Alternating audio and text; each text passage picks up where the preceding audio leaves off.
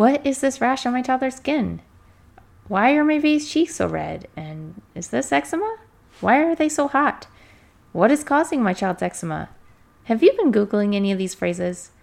Who should you see? What should you do next? I've got you, Mama. In this episode, I talk about what eczema really is and how different medicine modalities treat it, so you can decide on next steps. Let's help heal our kids and dig into today's content. Hey, Mama! Welcome to the Eczema Kids podcast. Do you want your baby to actually have baby soft skin? Are you literally up all night caring for your itchy, miserable kid? Are you hoping to give your child a life free of disruptive skin symptoms without pharmaceuticals? Hi, I'm Andra. I was also a mom of a toddler and a baby struggling with severe eczema. I too felt helpless because I couldn't figure out how to get rid of my children's eczema and wished I could take the misery out of their bodies. Every day I questioned is what I'm doing actually making a difference? I wondered would I ever be able to go to the pool with my kids, take family photos, or eat outside the home without an eczema flare? Through diet and natural time honored solutions, combined with endless hours of research and experimenting, I eliminated eczema from our lives. When you tune into this podcast, you will find itchy kid remedies, diet and nutrition advice, and healthy kid hacks to help lessen your workload and lighten your family home. Grab your egg free snack and let's get on with healing our kids. When my toddler first started showing signs of eczema, I honestly thought it was ringworm because her caretaker at the time had it. And admittedly, I put Lotrimin on it and hoped it would go away. And then suddenly, like like literally overnight, her entire body was on fire. I went to Dr. Google and it was clear that we were dealing with eczema. And it had come on so suddenly my initial reaction was that it would go away quickly. And compared to what we would later encounter with that same toddler and then with my third baby, it did. It did go away quickly. And after researching, I knew eggs were a big problem for eczema sufferers. And honestly, after taking those out, her condition did improve really, really quickly and really dramatically. I mean, now when I hear stories like that, like, oh, I just gave her an oatmeal bath and it was fine. Or I put some Aquaphor on it. Or I took out dairy and they were completely healed. I think, yo, good. I'm so happy for you. And I am. I'm really happy for their child because I'm so happy for any child that heals because nobody should have to go through this. And and I think to myself, well, lucky them because that's that's not what we're dealing with here.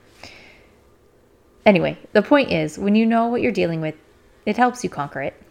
One of my clients, she said, as mamas, we can face anything as long as we know what we're facing, which is so true. Just no matter where you are on the eczema journey, I thought it'd be helpful to go over what eczema is and how different medical specialties treat it so you can decide on next steps. So, eczema is derived from a Greek word meaning to boil out, and it's an inflammatory condition that causes itchiness and dry skin, rashes, scaly patches, blisters, skin infections. You know, all the things. It's known literally as the itch that ratches. According to the National Eczema Association, more than 31 million Americans have some form of eczema. It means the skin barrier is not functioning normally and becomes too thin, and that results in leaky skin.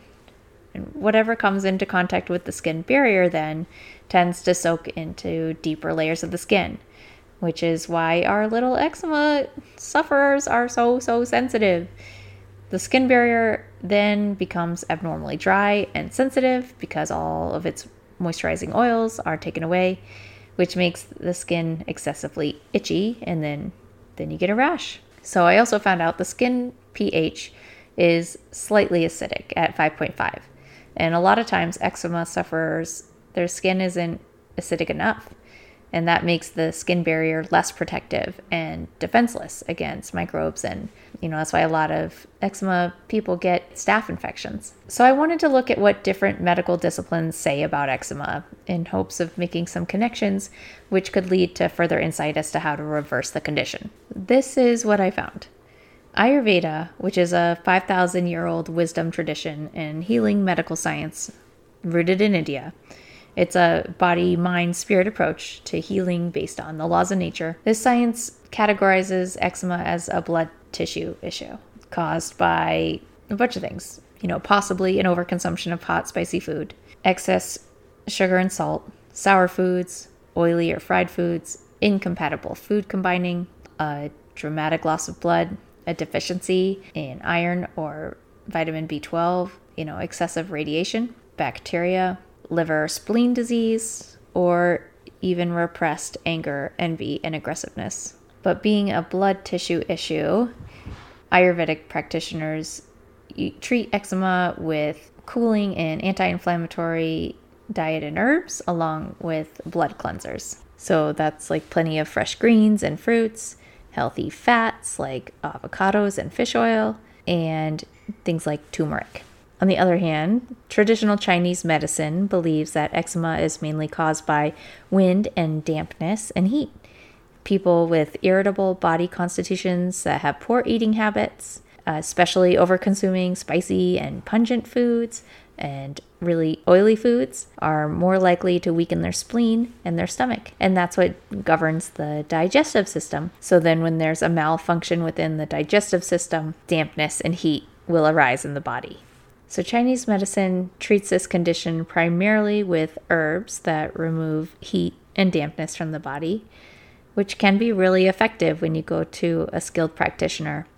I don't know what those specific herbs are, but a skilled practitioner obviously does. And then, if your patient is old enough to sit through an acupuncture treatment, that could be really helpful in calming the emotional component and the stress of eczema, and then even giving the spleen and the stomach a little extra, an extra boost. So, functional medicine says the root cause of eczema is a disturbance in your immune system that your body is overreacting to something that's attacking you or inside of you.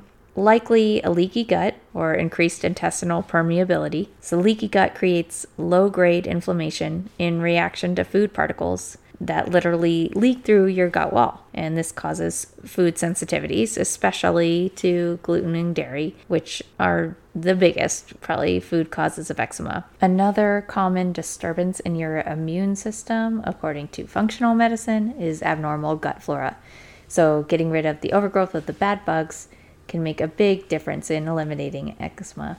And, and that's what gut dysbiosis is, right? Is when the, de- when the bad bugs overrule the good bugs there's three pounds of bugs in your gut. And when they get out of balance, it easily drives up inflammation. So, functional medicine really links eczema to the gut issues that are affecting your child's immunity. And since over two thirds of your immune system resides in your gut, it's a good place to look for the cause of eczema. So, functional medicine treats eczema sometimes with a pharmaceutical intervention, along with analysis of food sensitivities and anti inflammatory diet.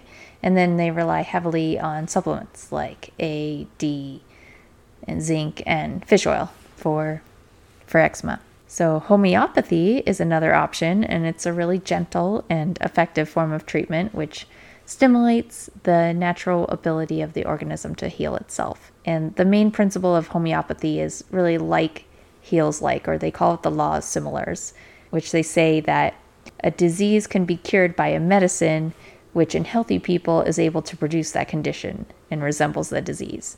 So it kind of works like a vaccination. So people trained in this discipline treat eczema with different medications, which aren't the same as allopathic medicine. Obviously, I don't think they have any side effects. And then they also recognize the emotional component of eczema, particularly in kids. You know, when I think back when things were really bad, my daughter's eczema, it first appeared when she was with a caregiver full time.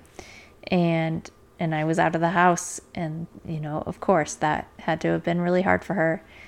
And then when it reoccurred, it was shortly after I had my third daughter. And again, that's a really turbulent thing for a toddler to process. So I think it's important to recognize this. Like, don't overlook the emotional component of eczema. And of course, it's causing your child stress and pain and likely anger now while they're experiencing it. But really think back to what what brought it on. I mean, third daughter was just born with it, and and you might be in the same boat on that. But if it if it comes up, six months down the road or three years down the road, there might be something else worth looking into. And then we go into allopathic medicine, which, you know, is the system of doctors and nurses and pharmacists that we all know and love. And traditional MDs, your pediatrician and the dermatologist and an allergist, they likely see a genetic component to eczema. And they also attribute eczema to environmental triggers, like true allergies you know, to dairy or eggs or something like that, or environmental triggers like some soaps and laundry detergents, or metals like nickel, formaldehyde, things like that. And they traditionally treat eczema with moisturizers, antihistamines, and topical steroid creams. So there's a lot of different perspectives on eczema, but every discipline does recognize it as a skin barrier dysfunction brought on by internal, external, or emotional irritants. So let's figure out what's triggering your child's eczema. I'm offering coaching calls and would love to work with you to get your little one feeling better. Just email me at support at eczemakids.com and we will start with a diet call where we can go over your current diet and you'll end up with a two week seasonal meal plan to help your little one heal. Take care, Mama. You are doing great. Hey, friend. If today's episode helped you in any way, would you leave me a review in Apple Podcasts? Neither of us have time for social media, so this is the best way to help other parents find this podcast and heal their kids. Thanks for your contribution towards ending childhood eczema.